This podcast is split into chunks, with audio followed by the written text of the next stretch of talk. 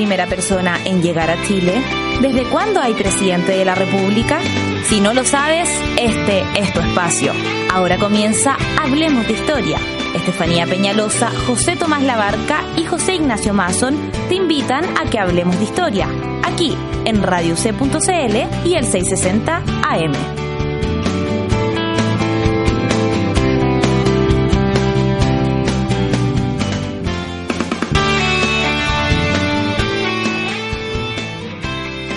Buen lunes para todos, otra vez acá en Radio C, ideas que suenan bien, 660M, www.radioc.cl. Comienza una nueva edición de Hablemos de Historia, otro programa, ya hemos hablado de televisión, hemos hablado eh, también temas eh, relacionados con educación e historia y vamos ahora a hablar de la colonia. Eh, que es un periodo que parece bastante lejano y bastante le- lejano en términos de conocimientos y obviamente de, de- de años y desconocidos para algunos pero muy apasionantes para otros y me acompaña como siempre en la conducción José Tomás Labarca, ¿cómo vas? Muy bien, ¿y tú? ¿Todo bien? Qué bueno. Estefany Peñalosa, ¿qué tal? Muy bien, gracias. Y tenemos invitada para hoy para hablar de este tema, en particular de la mujer durante la colonia. Es la historiadora Verónica Undurraga. ¿Qué tal, Verónica? ¿Qué tal, José Ignacio? Muchas gracias por la invitación. ¿Qué tal, José Tomás y Stephanie? Gracias por estar acá. A ver, comencemos por este tema, pero antes comencemos un poquito para que nos cuentes eh, por qué te tenemos acá, o para justificar el por qué te tenemos acá. Tú has investigado por varios años el tema de, de la colonia en, en Chile. Eh, tú estudiaste historia acá en la Universidad Católica. Eh, cuéntanos un poquito de ti, tu formación y por qué te interesó este tema en particular. Bueno, yo soy doctora en Historia de la Universidad Católica y actualmente dicto clases en el Instituto de Historia de la Universidad Católica. Eh, publiqué un libro el año pasado sobre el honor y durante los últimos, digamos, 10 años, 15 años me he dedicado a investigar sobre este periodo que es bastante desconocido en general eh, para los chilenos. ¿Por qué? Porque todavía nosotros seguimos muy condicionados por la imagen republicana sobre el periodo colonial. Somos herederos de los historiadores decimonónicos y de la, imagen que ellos nos transmitieron sobre un periodo colonial homogéneo, eh, gris, la llamada siesta colonial. Y justamente durante los últimos decenios, varios historiadores, a partir de las categorías de la historia de las mentalidades y después desde la historia cultural y social, han intentado revisitar eh, este periodo, los siglos XVII y XVIII particularmente, para sacar a la luz eh, nuevas imágenes y nuevos conceptos eh, no estudiados sobre el periodo colonial. En Cuando- particular, sí. yo he investigado sobre el honor, sobre las formas de violencia y sobre el mestizaje, pero siempre hay un eje central en todas mis investigaciones y en mi preocupación historiográfica en general, que es estudiar eh, los mecanismos de acción de los sujetos en sociedades coloniales o de antiguo régimen en general, es decir, en periodos en los cuales las libertades supuestamente son más restrictivas, en los cuales eh, existiría muy poca movilidad social y, y las normas judiciales y las normas culturales restringi- restringirían supuestamente los espacios de acción de los sujetos, de las mujeres, de los mulatos, de las castas, de los pobres, de la plebe en general. Entonces me ha interesado ver cómo estos sujetos que en rigor estarían sujetos por una serie de normas de tipo cultural, social y jurídico, en la práctica son capaces de generar estrategias de acción y de manipular esas reglas que en principio son muy restri- restrictivas. Ya, y la primera pregunta que te queremos hacer es para situarnos en un contexto determinado. Entonces, es ¿cuándo hablamos de la época colonial y a qué siglo nos estamos refiriendo y cuáles son sus características principales? Sí, bueno, lo que pasa es que Chile, eh, en el contexto americano, eh, fue una colonia tardía, si pensamos que fue un espacio de, de conquista tardío, mm, considerando que la conquista comenzó en el Caribe, luego en, en Nueva España, actualmente México, luego Perú y finalmente del Perú a Chile. Por lo tanto, el periodo colonial en rigor se inicia tradicionalmente a fines del siglo XVI con el alzamiento de Curalaba. Ya nadie habla de desastre de Curalaba porque es una visión muy hispánica. Curalaba, eh, el gran alzamiento indígena comandado por el Toqui Pelantaro que terminó eh, con incluso con la muerte del gobernador chileno, la sublevación de, de los mapuches en el sur.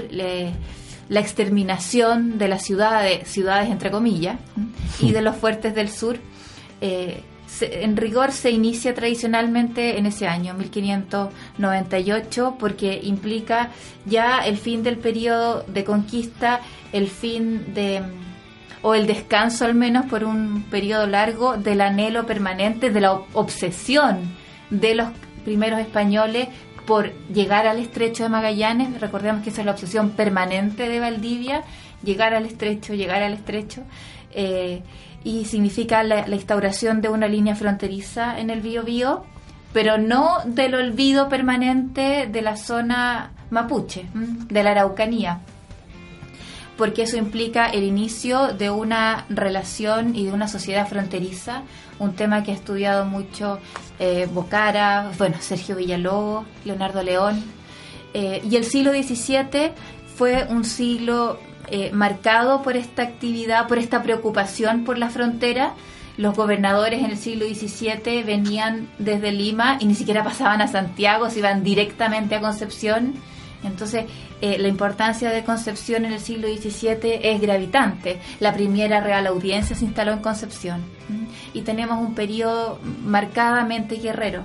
Eh, pero no por eso menos interesante en Santiago. Por ejemplo, en el siglo XVII tenemos a esta gran eh, anti, antimodelo femenino que es la Quintrala, y, con todas las relaciones que ella tenía con la iglesia, con el poder político, eso demuestra que, que la vida social en Santiago era, era muy rica, a pesar de que el eje político estaba instalado en el sur. Y en el siglo XVIII tenemos a un periodo ya muy distinto en el cual el gobernador ya no tenía un carácter esencialmente militar, sino que eh, el gobernador residía permanentemente en Santiago y, hay una sociabilidad eh, mucho más rica. Es un periodo también de transformaciones políticas.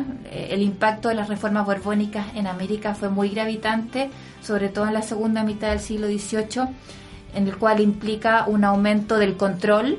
Si es que nosotros consideramos la formación del Estado en Chile, tenemos sí o sí que retrotraernos a la segunda mitad del siglo XVIII, porque ahí empieza todo un ejercicio de disciplinamiento desde arriba que el Estado en el siglo XVII, la corona, no tenía las herramientas para ejercer previamente.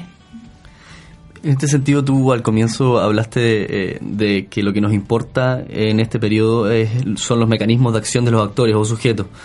Y para ello hay que partir por lo esencial, digamos, eh, cómo se ordenaba la sociedad colonial y, por lo tanto, eh, cómo se aborda el tema. Se habla de clases sociales, se habla de estamentos o, de otro concepto, digamos. Cómo se trata el orden social, digamos. Sí, esa, esa pregunta, José Tomás, eh, es muy compleja porque implica eh, revisitar una serie de conceptos y categorías que em, si es que uno las acerca a la realidad social son muy rígidas. Entonces, por ejemplo, tenemos el concepto sociedad de castas que ese concepto nos habla de la importancia del mestizaje y de, la identidad sociorracial. Hablamos de identidad sociorracial en lugar de raza porque raza es un concepto muy cargado por el desarrollo de la antropología en el siglo XIX. Entonces, eh, las identidades mestizas podemos hablar.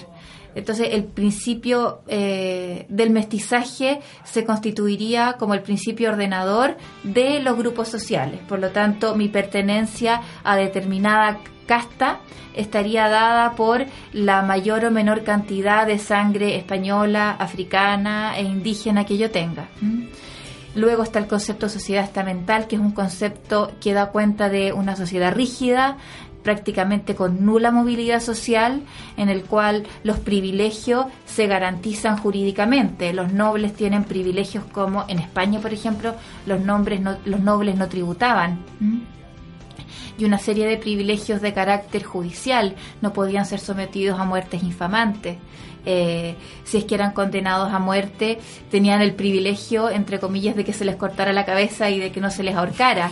Si que cometían un crimen grave, eh, también tenían el privilegio de no, de no sufrir, em, de, no, de no pasar todo el proceso judicial encarcelado. Bueno, entonces es una, eso implica también una sociedad muy rígida. Y por el, por el otro lado, el concepto clases. Hay un historiador chileno que ha planteado que para el siglo XVIII, para la segunda mitad del siglo XVIII, Arturo Grubesich, tenemos una sociedad chilena que transita desde una situación de sociedad estamental y de castas a una sociedad de clases. Esto significa una mayor apertura social, una posibilidad, una posibilidad de movilidad.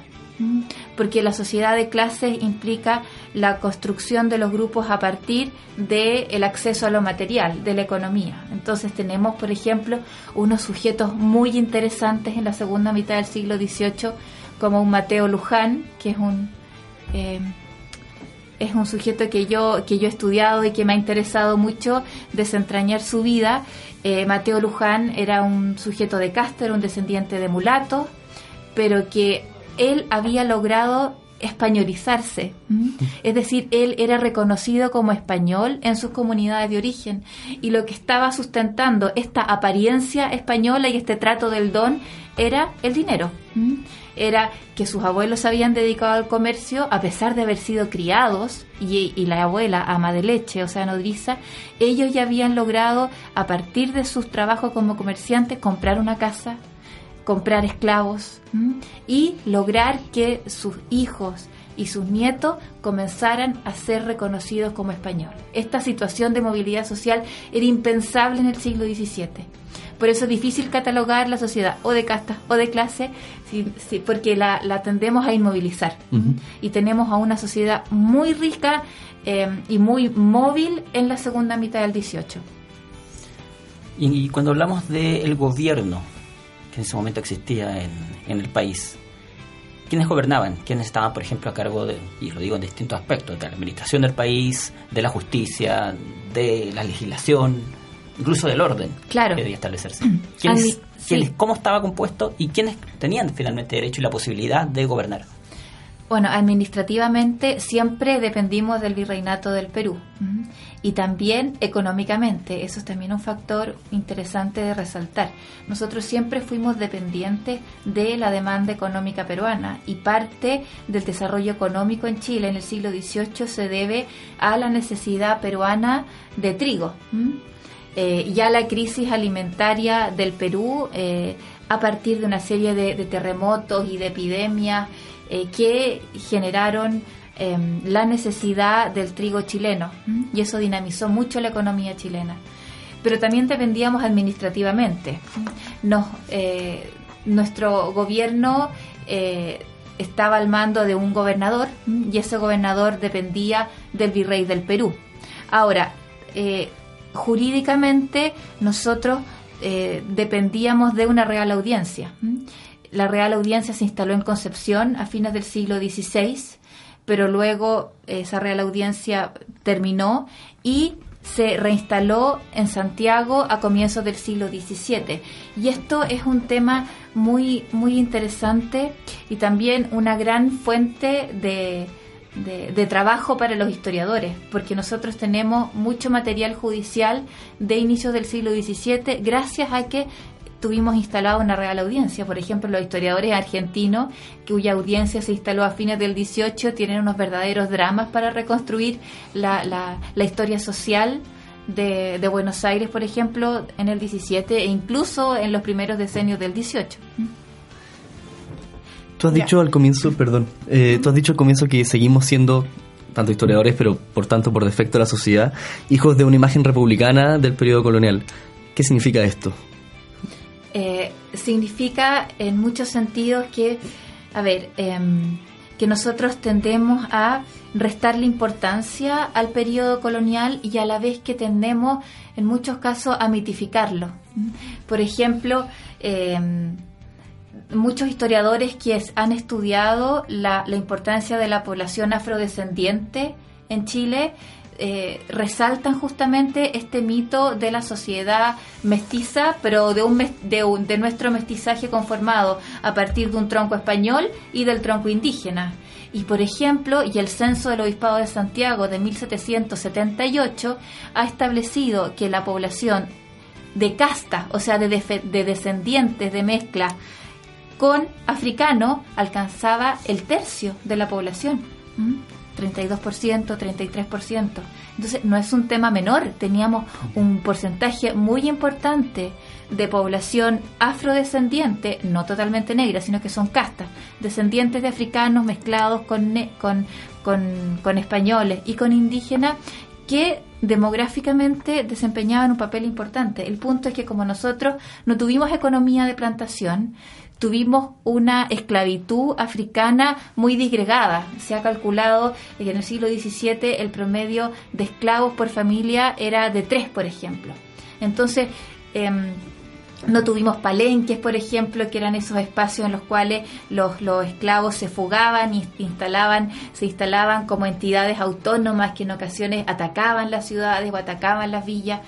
Entonces, el, mito republicano de que éramos una nación mestiza, fruto de, de, de, la mezcla entre español y, e indígena, era muy útil en términos identitarios para construir eh, la, la república, soslayando el elemento negro y las castas que fueron, que fueron muy relevantes. Ese es un ejemplo.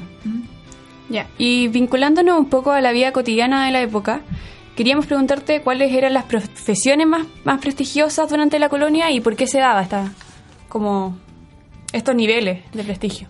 Sí, bueno, mm, tal vez si hablamos de profesión tendríamos que remitirnos solo a, a la abogacía. Eso sería como un concepto moderno de profesión, porque para el periodo no podríamos hablar de profesiones porque ni siquiera eh, los médicos eran catalogados como profesionales. Entonces hablaríamos de oficio. Claro, podríamos hablar de oficio y en términos de profesión solo de los abogados. Bueno, Perdón, había, había decir, casa de estudio, universidad, algo para... Eh, la universidad, sí, se, se instaló en Chile la Real Universidad de San Felipe, pero muy tardía. Los abogados chilenos se, formaban fuera. Se formaban en Córdoba, por ejemplo, Córdoba tiene una universidad muy antigua. Nosotros tenemos que considerar que Chile, hasta, hasta las reformas borbónicas, o sea, hasta que se crea el virreinato de el virreinato del Río de la Plata, con capital en Buenos Aires, a fines del siglo XVIII, nos, eh, de Chile dependía la zona de Cuyo. Entonces nosotros no teníamos esa imagen que tenemos del periodo republicano. Eh, de, un Chile largo y, delgado, sino que todo lo contrario era una imagen, eh, era, era una representación visual de Chile administrativa que cruzaba la cordillera en la zona de Mendoza, Cuyo. Entonces los abogados chilenos se formaban, por ejemplo, en Lima o en Córdoba, que eran universidades mucho más antiguas. Y bueno, si que consideramos de, prestigio eh, el oficio o alguna actividad, eh, tenemos que considerar el, el, desprecio, digámoslo, nobiliario que sentían los, los españoles, los españoles, la nobleza española por los oficios manuales.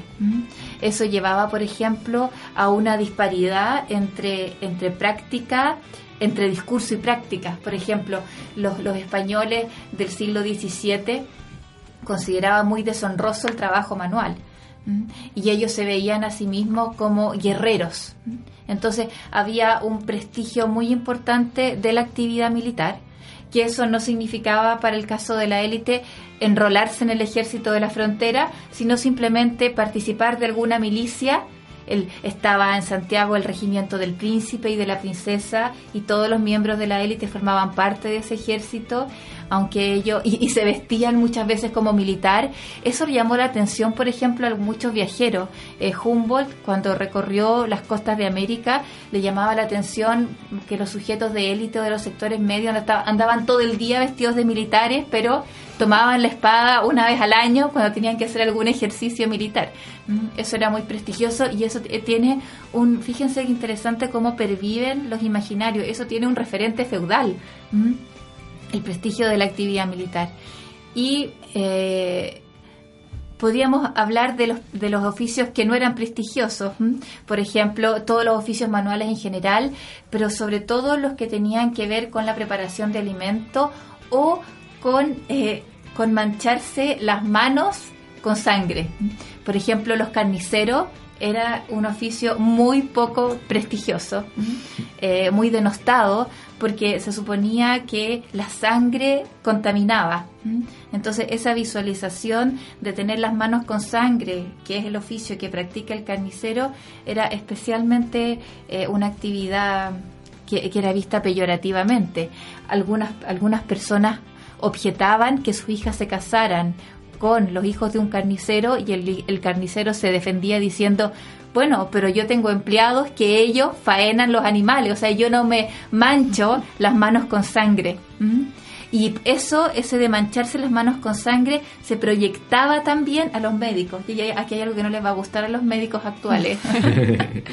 Como siempre le digo a mis estudiantes, yo tengo una hermana médico y un cuñado médico, entonces yo permanentemente estoy contrarrestando su ego, su gran ego, eh, diciéndole que eh, los médicos era una era un oficio muy eh, que no era considerado positivamente de prestigio en el periodo colonial y se los asimilaba a los barberos ¿m? y a los sangradores, porque y los barberos generalmente eran mulatos, ¿ya?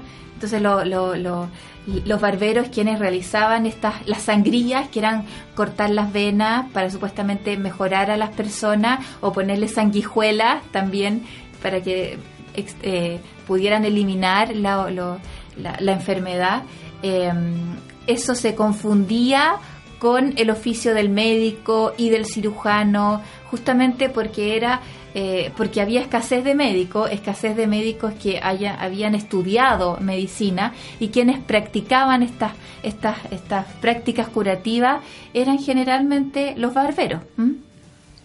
Tú has hablado de la importancia o el prestigio que tenía la actividad militar la época y asalta inmediatamente la pregunta de cuál es el rol que tenía la iglesia. Eh, Sí, bueno, la iglesia era desempeñaba un rol muy importante y en el caso de Chile, que no olvidemos que fue una sociedad de frontera, la iglesia desempeñó distintas misiones. ¿m?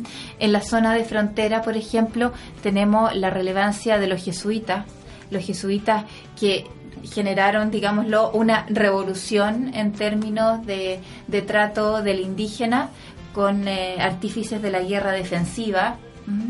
Eh, y, ellos, como les digo, revolucionaron el panorama administrativo eh, y geopolítico de la corona, proponiendo esta nueva forma de- de incorporación del indígena, eh, ya no a partir de la guerra frontal contra ellos, sino a partir de una serie de estrategias de, pacificación y de ahí se inició también la, política de los parlamentos.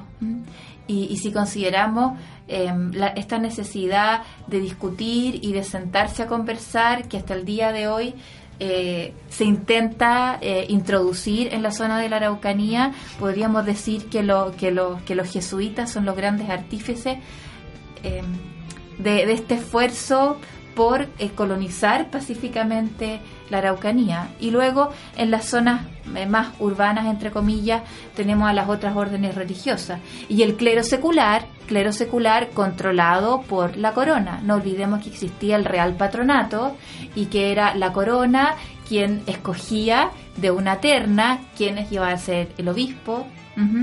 Eh, por lo tanto, tenemos un clero secular que cumple papel que cumple papel administrativo, incluso una dimensión administrativa muy relevante. El, el censo que les mencioné hace unos minutos, el de 1778, se le llama censo de Jauregui, que era el gobernador, o también censo de Alday, y Alday era el obispo, ¿ya? Eso significa que los curas fueron los principales censadores. No había administración, no había suficientes funcionarios de la corona para poder realizar el censo. Se confiaba en los curas, en los sacerdotes. Los curas también jugaban un papel muy relevante en la resolución de los conflictos al interior de la comunidad. El cura era una suerte de juez y eso se ha estudiado también para el caso argentino. María Elena Barral tiene un libro maravilloso que se llama De Sotanas por la Pampa, donde analiza el papel de los curas, sobre todo en lugares, en sectores rurales, eh, en la resolución de los conflictos de las comunidades y en la administración de la justicia. Estás escuchando Hablemos de Historia acá en Radio C, ideas que suenan bien cada semana, cada lunes en particular. Y después no lo olvides, queda disponible el audio en nuestra página Nos vamos a una pausa, como siempre lo dejamos con nuestra sección, mi libro favorito.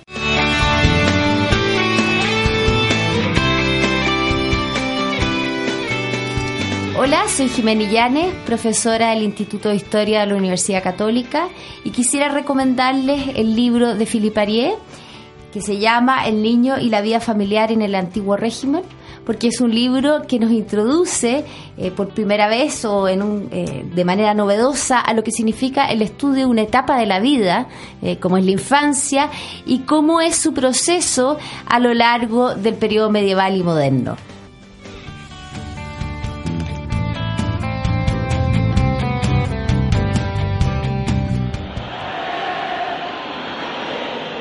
Oiga, profe, nos están ganando, vamos a perder, ¿qué hacemos? Este, ¿qué harían los chicos de jugo de pelotas en mi lugar? Toda la información del deporte que necesitas te la trae Jugo de Pelotas. Escúchalo todos los lunes y los jueves a las 7 de la tarde, solo a través de radioc.cl y el 660 AM.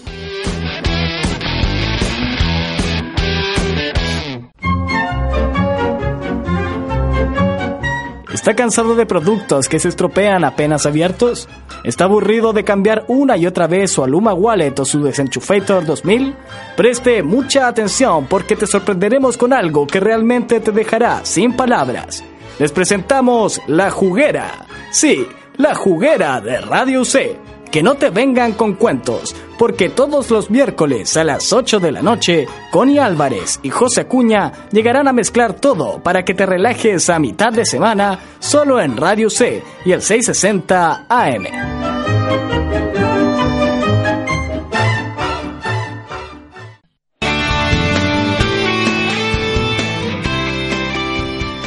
Estamos de vuelta en otro capítulo de Hablemos de Historia. Hoy la invitada es la historiadora Verónica Undurraga y el tema, la mujer durante el periodo colonial. Hemos hablado de la iglesia, de las provisiones los oficios, el tipo de gobierno que había y lo que nos convoca para esta segunda parte del programa es saber cuál era el rol que tenían las mujeres eh, durante el periodo colonial. Y así en términos generales, para hacer la, la, pregunta en simple y en bruto, ¿cuál es el rol que tenían las mujeres y cuáles diferencias había o qué grado de jerarquía incluso había con los hombres? Claro, para, para aproximarse a este tema tenemos que rescatar un concepto fundamental que es el concepto patriarcado y sociedad patriarcal en general. ¿Por qué? Porque estamos en un periodo en el cual, bueno, todavía tenemos muchos rasgos patriarcales, o sea, basta comparar los sueldos que reciben las mujeres por el mismo trabajo que reciben los hombres, que son muy, muy inferiores, y así podríamos seguir dando cuenta de una serie de, de remanencias del sistema patriarcal, la violencia contra la mujer, por ejemplo. No se entiende si no se comprende que nosotros nacimos de una sociedad, venimos de una sociedad patriarcal. Eh, ¿Qué significa el patriarcado? El patriarcado significa una distribución desigual del poder entre el hombre y la mujer. Significa que el hombre es la cabeza del grupo familiar y que él es responsable de proteger y de controlar a los miembros femeninos del grupo familiar. Y esta protección y este control de las mujeres del grupo se realiza a través de diversas vías. Se realiza jurídicamente, por ejemplo, la mujer, según el derecho castellano, la mujer, por lo tanto, durante todo el periodo colonial fue calificada como miserable, que es un concepto muy violento actualmente, pero es un concepto jurídico que no tiene relación con lo que ahora nosotros entendemos por miserable. El miserable es una persona que se equivale a un menor de edad. O sea, una persona que no es capaz de, de, representarse ante la justicia eh, o, ante, o ante la sociedad en general. Es una mujer dependiente, es una mujer que no tiene las herramientas para hacerse valer en la sociedad y que por lo tanto es un permanente menor de edad. El indio también era calificado como miserable, por eso el indio siempre fue protegido por el estatuto, el estatuto protector del indígena y siempre por un protector de pobre. La mujer era siempre representada, debía ser siempre representada por el marido.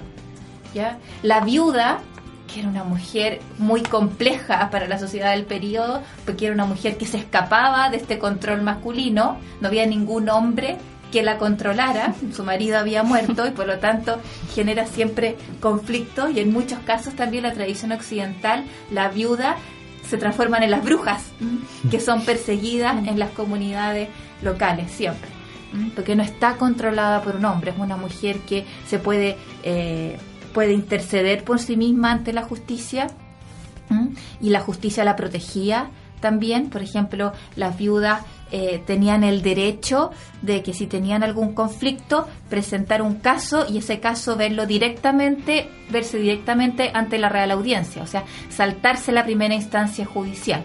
Eso se llamaba caso de corte, como un mecanismo de protección de esta mujer. ¿ya? Entonces es, tenemos este sistema patriarcal en el cual el hombre controla a los componentes femeninos del grupo familiar. ¿Ya? Y los controla, como les dije, jurídicamente, pero también este control se ejerce a través de la violencia. ¿ya? Y, y esta violencia es entendida desde la lógica del castigo, no desde la lógica de, de la violencia actual. Es decir, el castigo que el marido infiere a la mujer es un castigo legítimo dentro de ciertos límites. Ya no podía poner en riesgo la vida de la mujer, obviamente, ni en riesgo la vida del hijo que la mujer estaba eventualmente esperando si es que estaba embarazada. Entonces, esta capacidad de corrección va en beneficio también del honor familiar, porque el hombre es responsable del honor familiar eh, y de controlar la conducta femenina. Si la mujer se porta mal, si la mujer, por ejemplo, se involucra con otro hombre, el respons ahí el responsable es el marido y él es el cornudo. Hay un castigo social hacia el hombre, ¿cierto? ¿Por qué? Porque la mujer es incapaz de controlarse. es el hombre, el marido, el que asume la responsabilidad. O sea, tampoco es una relación, no podríamos hacer una relación con lo que hoy día ocurre en muchos países islámicos. No sería correcto hacerlo. Eh, ¿O ya ves tú que hay similitud?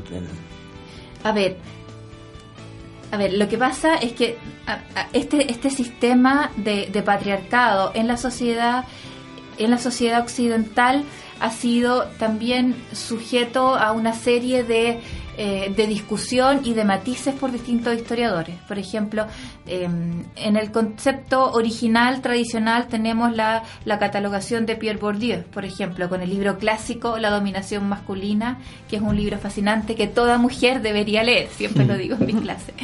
Pero luego tenemos una nueva, eh, una nueva serie de, de historiadores que intentan matizar esta noción tan rígida del patriarcado y tenemos, por ejemplo, a Steve Stern, que propone el concepto pactos patriarcales, que propone que la mujer, incluso en el periodo colonial, era eh, no estaba tan sometida, tan dominada, sino que se podía entender la relación mujer-hombre como una relación hege hegemónica y no como una relación de dominación, es decir, en la cual la mujer tenía ciertos mecanismos para poder eh, minimizar, no evadir, para poder minimizar o en cierta forma contrarrestar el poder masculino.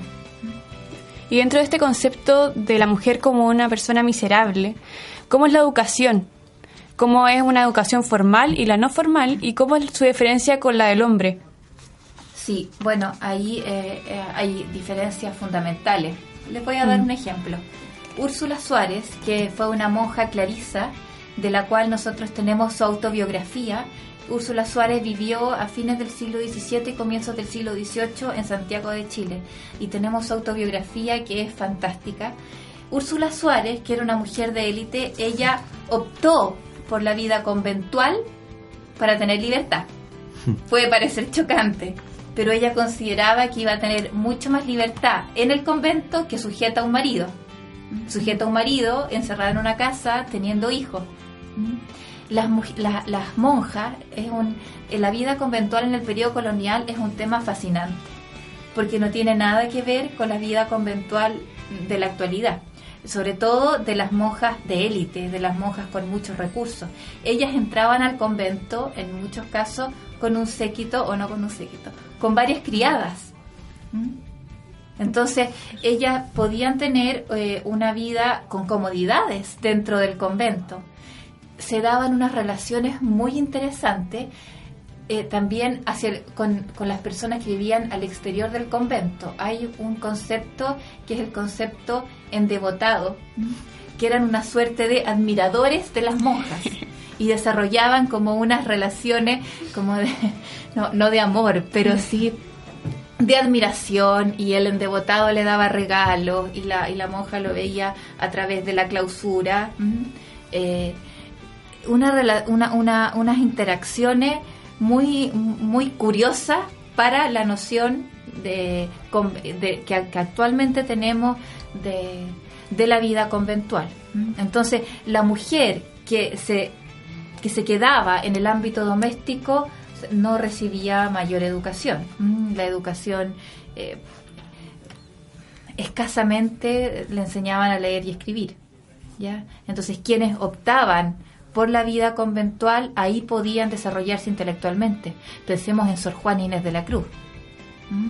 Y nuestra Sor Juana es Úrsula Suárez, que escribió su autobiografía y, y se, se, piensa que Úrsula escribió muchos más escritos pero que fue que no existen al día de hoy, no se han encontrado y que fueron quemados, fueron eliminados, porque Úrsula tiene una personalidad muy fuerte y Úrsula también dentro del convento fue bastante díscola y no siempre fue dócil a la autoridad de, de la monja principal del convento, de la, de la abadesa. Cuando hablamos de, de sociedad patriarcal o hablamos también de mujeres destacadas, incluso tú mencionaste educación, creo, eh, o me atrevo a decir que lo que estamos abordando en el fondo es eh, la dicotomía entre agencia y estructura. Y, de alguna manera tú en, al comienzo del programa cuando dijiste que hoy día, eh, al menos eh, la última ola de historiadores se haya preocupado más por los mecanismos de acción de los actores, yo eh, puedo eh, inferir de aquello que ustedes están poniendo más el efecto o, el, o, el, acento en la agencia de los sujetos. Sin embargo, me gustaría, como para poder situar este tema, que nos cuentes más o menos cómo ha sido el tratado de estas temáticas en términos de conflicto agencia-estructura por la historiografía acotémoslo a Chile o no sé como tú prefieras para no hacerlo tan etéreo, pero me parece un tema muy importante porque uno puede poner el acento solamente en la dominación patriarcal y eh, eliminar todo tipo de agencia o al revés y de repente la pregunta es dónde está el cambio histórico, digamos, dónde... Sí, no, me, parece que es un tema fascinante y le podemos graficar, por ejemplo, con la mujer. Eh, la, a ver, pero aquí hay un tema que también está sujeto al debate permanente. Durante un tiempo, eh, las historiadoras de género eh, sostuvieron que eh, la mujer, y sobre todo la mujer de los sectores medios, podríamos llamar, o de la plebe, en el periodo colonial, tuvo mayor libertad que la mujer en, en el siglo XIX. Es decir, ellos observaron un reforzamiento de las normas del patriarcado a medida que a, fines del siglo XVIII y a lo largo del siglo XIX. Eh, y tenemos, por ejemplo, a mujeres em, como las viudas, por ejemplo. Hay un trabajo muy interesante de René Salinas que se titula, publicado en un libro eh, en el primer tomo de la historia de las mujeres en Chile que coordinó Joaquín Fermandoa con, Ana María Stuve. Y el trabajo de René Salinas se llama Las otras mujeres de la sociedad tradicional. Él habla de sociedad tradicional para proyectarse al 19, porque considera que no hay un quiebre en términos sociales y culturales entre fines del 18 y la primera mitad del 19. Eh, y estas otras mujeres, que eran las viudas o las mujeres jefas de hogar, que eran autónomas, que mantenían, mantenían su hogar, que tramitaban eh, judicialmente por sí mismas, finalmente eran en términos numéricos incluso más importantes, más representativas que las mujeres que estaban bajo una autoridad masculina. Entonces, eso a mí me parece muy interesante de relevar y también de discutir la noción de familia rígida y tradicional que nosotros intentamos proyectar al periodo colonial. O sea, el esfuerzo por, eh, por porque por extender los vínculos matrimoniales puede ser entendido como un esfuerzo de disciplinamiento, como una lógica de disciplinamiento, en un contexto en que eh, los hombres, sobre todo los hombres populares, en la segunda mitad del siglo XVIII, eran itinerantes, iban de mineral en mineral, de hacienda en hacienda, y hay todo un esfuerzo por disciplinarlo, y ahí está el libro, por ejemplo, de Alejandra Araya, ociosos, vagabundos y mal entretenidos, que hay una criminalización de la vagancia justificada económicamente. O sea, hay una motivación económica que lleva a criminalizar a estos sujetos que están yendo de, un lugar a otro. Y por otro lado, este esfuerzo por extender el matrimonio como un interés también de asentar a estos sujetos eh, y de que no vayan de lugar en lugar. Hay, hay, hay un conflicto muy interesante que permite eh, observar esta, esta interrelación entre agencia y estructura en la segunda mitad del 18. Porque en la segunda mitad del siglo XVIII nosotros tenemos eh, a, una, a un Estado, digámoslo, mucho más activo y mucho más fuerte y que tiene más capacidades de control y de disciplinamiento.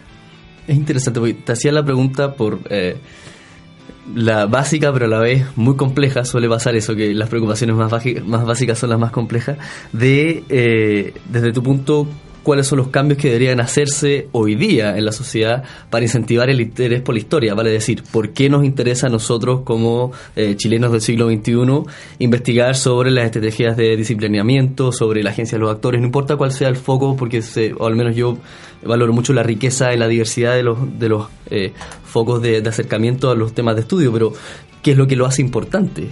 Que de repente todos aquellos que somos... Eh, o que nos dedicamos de alguna u otra manera a la historia, eh, lo damos por descontado y me parece que de repente nos quedamos flojos en algo, porque de alguna manera, y eso representa este programa, eh, debemos quizás esforzarnos un poquito más por llevar la historia a la sociedad a, relevar su importancia, digamos. Mira, acá yo le voy a robar un concepto a Alejandra Araya. Alejandra Araya ha repetido durante los últimos años la noción de la actualidad de lo colonial y a mí me parece, y de hecho, este es el eje que convoca a las próximas jornadas de historia colonial que organiza el Grupo de Estudios Coloniales de la Universidad de Chile en dos semanas más. Eh, y yo me parece que el tema de la actualidad de lo colonial, yo lo veo permanentemente. Por ejemplo, les voy a nombrar tres ejes. El eje de las apariencias, el eje del arribismo y el eje del papel de la comunidad el eje, a mí me parece que nosotros somos una sociedad hasta el día de hoy que vivimos anclada en las apariencias y esto no, a ver, que construimos nuestra identidad a partir de una serie de lógicas de apariencia y de validación de mí mismo por los demás, eh, pero a partir del aparentar. Y esto no se puede entender si es que no nos aproximamos a la formación de la identidad en el periodo colonial. Yo me construyo a mí mismo a partir del juicio de los otros, pero a partir de una lógica de el mostrarme a partir del tener. ¿Ya? Si nosotros y, y, eso a pesar de nuestra precariedad, si eso es muy interesante, porque si esto lo, lo entendemos en Nueva España, por ejemplo, que existían fortunas exorbitantes en términos, si es que las comparamos con las fortunas chilenas. Se puede entender, pero nosotros fuimos una sociedad muy precaria materialmente, una sociedad que las mujeres de élite, hay un viajero que pasó por Concepción a comienzos del siglo XIX y anotó en su diario, en su diario de viaje, que le impresionó cómo las mujeres de élite en Concepción se sacaban los zapatos para cruzar la calle cuando estaba, cuando había lluvia, porque tenían un solo par de zapatos. Y el zapato era un mecanismo de ostentación, de validación del estatus en el espacio público.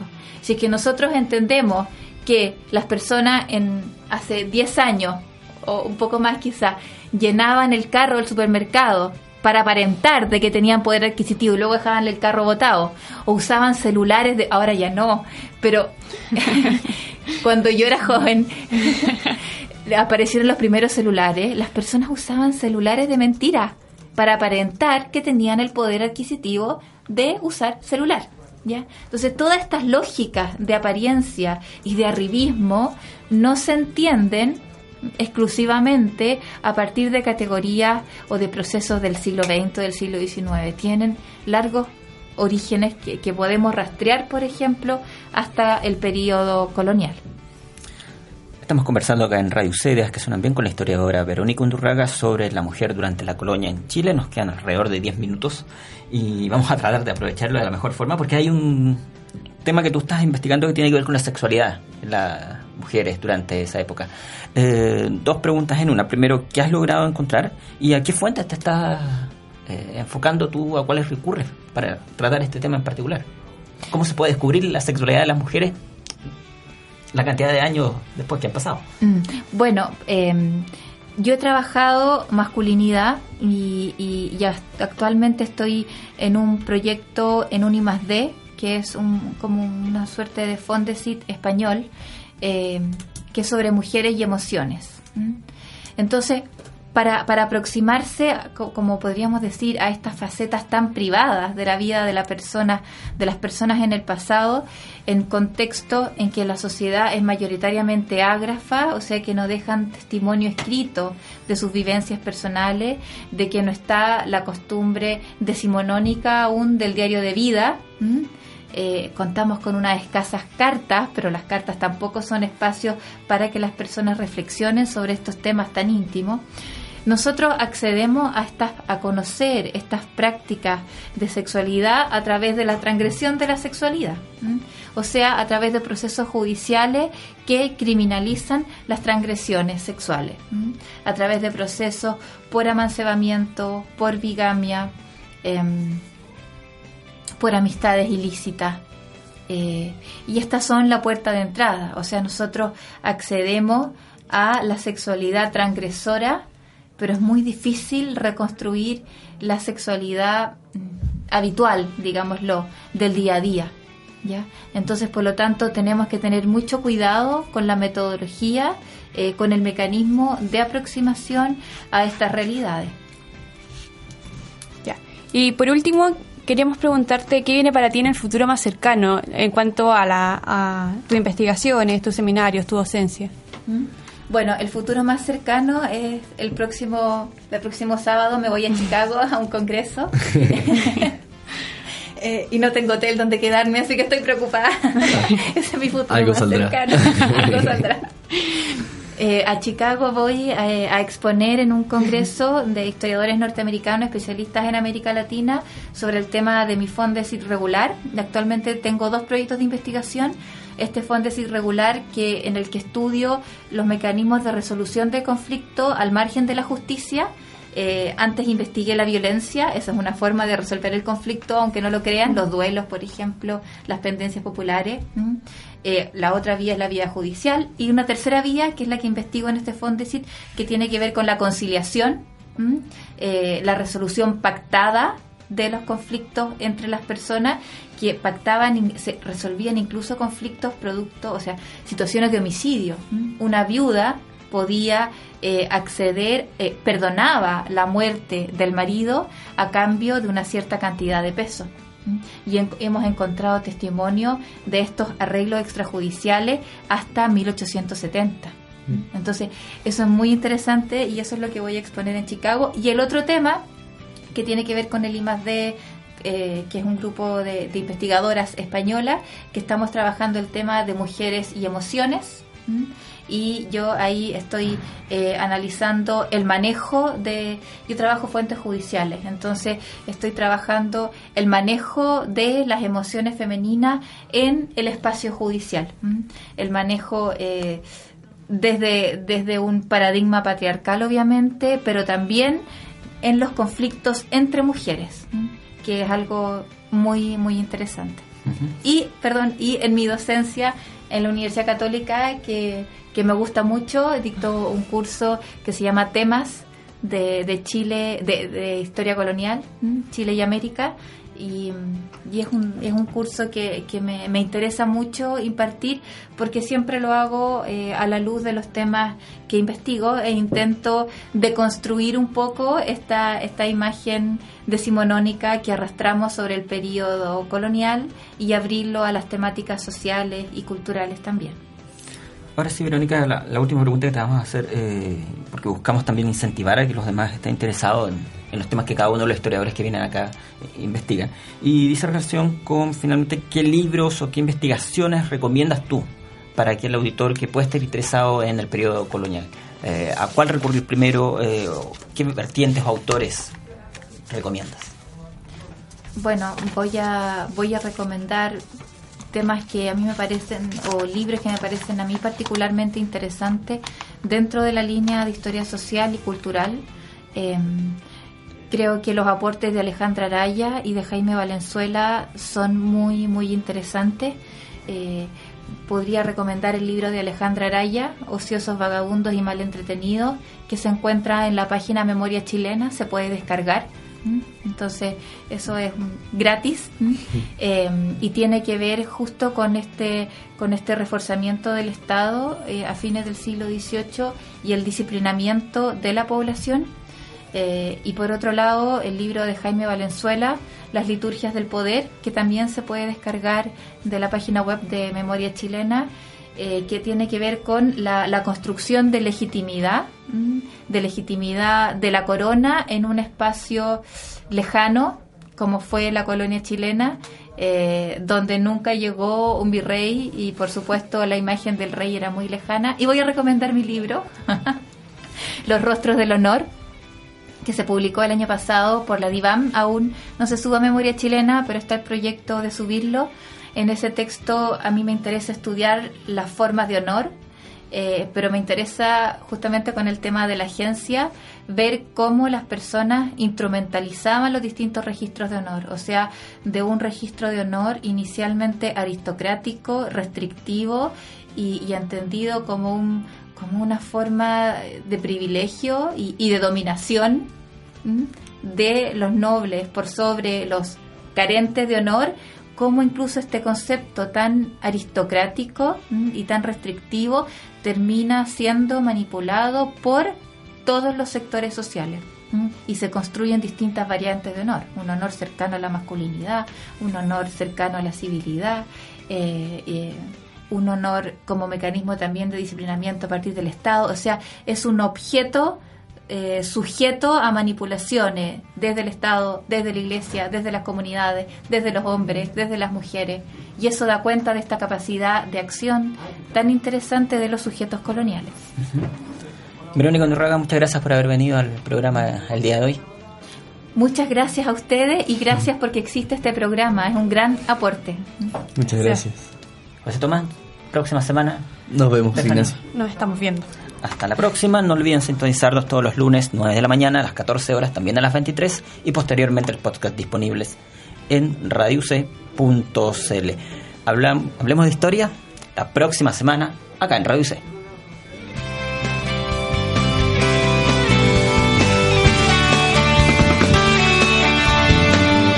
Ya sabes que Diego de Almagro fue el primero en llegar a Chile para saber más, escúchanos todos los lunes a las 9 de la mañana en Radio C.cl y el 660 AM.